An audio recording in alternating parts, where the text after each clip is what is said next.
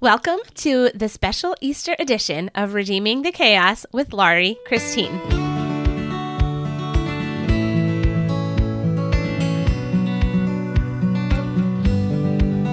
For 30 days leading up to Easter, I will be reading to you from my Easter devotional book, Come and See 30 Family Bible Stories for Easter.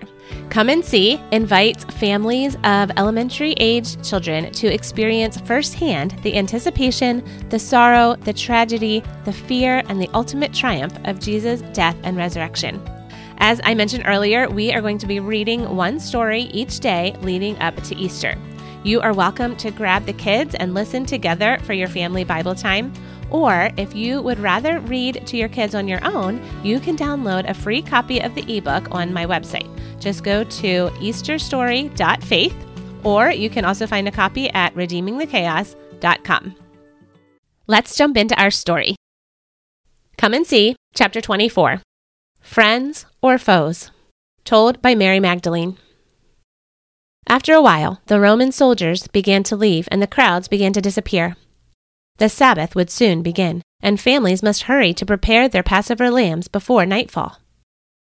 Only a few of the other women and I were still near the cross, clinging together under the shadow of a nearby olive tree. From a distance, we saw two men approach the cross where Jesus' body was hanging. They wore long black robes, striped prayer shawls, and black head coverings.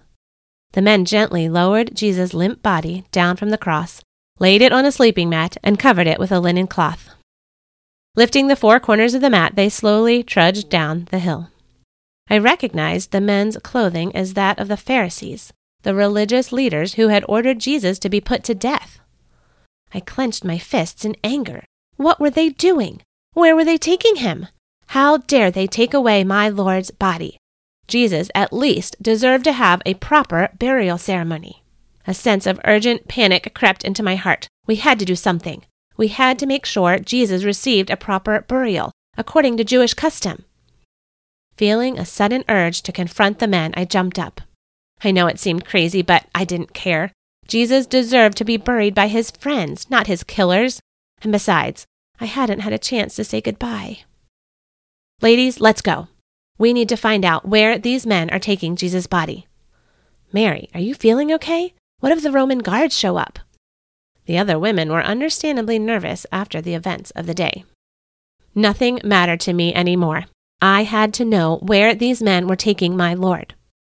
I took a deep breath, wiped my tear streaked face with the back of my hand, and set off down the path. Okay, fine, Salome and the other Mary called out to me. Hold on, we're coming with you. We hurried down the path leading away from the hill of Golgotha. Running ahead of the other women, I raced to catch up with the two men. Excuse me, sirs, I gasped. Can you please tell me where you're taking this man? My name is Mary, from Magdala. I know, it's, it's hard to keep all of us Marys straight. My friends and I would really love to give this man a proper burial ceremony. The men stopped to look at me, gently lowering the stretcher that held Jesus' body. Oh, Mary. The older man reached out and gently touched my arm. Our hearts are breaking at the events of this day. It is all so tragic. His eyes were kind and full of sadness, and I knew he actually meant what he said. So, you're not the ones who ordered Jesus to be killed? I asked with astonishment. The two men exchanged hesitant glances. Well, yes and no, the younger man replied. My name is Joseph from Arimathea, and this is my friend, Nicodemus.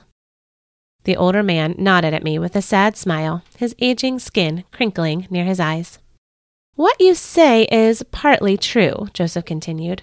We are both members of the Sanhedrin, the ruling council that had ordered Jesus to be crucified. However, neither one of us was in support of the decisions that were made today. The older man, the one called Nicodemus, spoke up. Both Joseph and I believe that this man, Jesus, is, or I guess was, who he claimed to be. We were fairly certain that he was the promised child, the Messiah, who had been prophesied for thousands of years, although we were unable to admit it publicly amongst our colleagues, for obvious reasons. But now, His voice trailed off, and a look of sadness filled his eyes. He continued, But now that Jesus is dead, we're not really sure what to think. We feel absolutely terrible about how this has all ended. We thought the very least we could do was to give Jesus a proper burial. Ah, relief flooded my soul. These men were friends. They too were followers of Jesus, and they too wanted to give him a proper burial. Oh, that is so good to hear, I blurted, resisting the urge to throw my arms around Nicodemus's neck. My friends and I are eager to anoint Jesus' body with oils and spices, but we need to go home and prepare them quickly before the Sabbath begins. Joseph, the younger man, smiled at me. Yes, of course, Mary. You must have been a dear friend of Jesus to show him such honor, even after his death.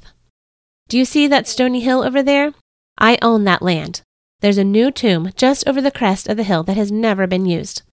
That's where we're taking Jesus. But hurry, the sun is nearly setting and the Sabbath will soon begin. We turned and hurried back into the city to purchase the costly perfumes and oils that we would use to anoint Jesus' body. My heart felt a tiny bit lighter than it had an hour ago. I was thankful to have an opportunity to honor Jesus in this way. As we walked down the dusty road, the sun chased us with its rays as it sunk into the horizon.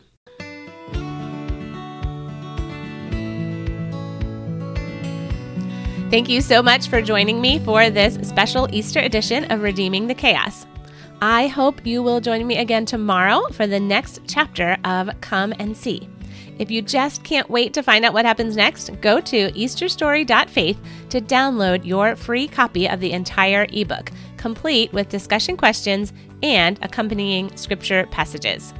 May God bless you this Easter season as we celebrate our risen Savior.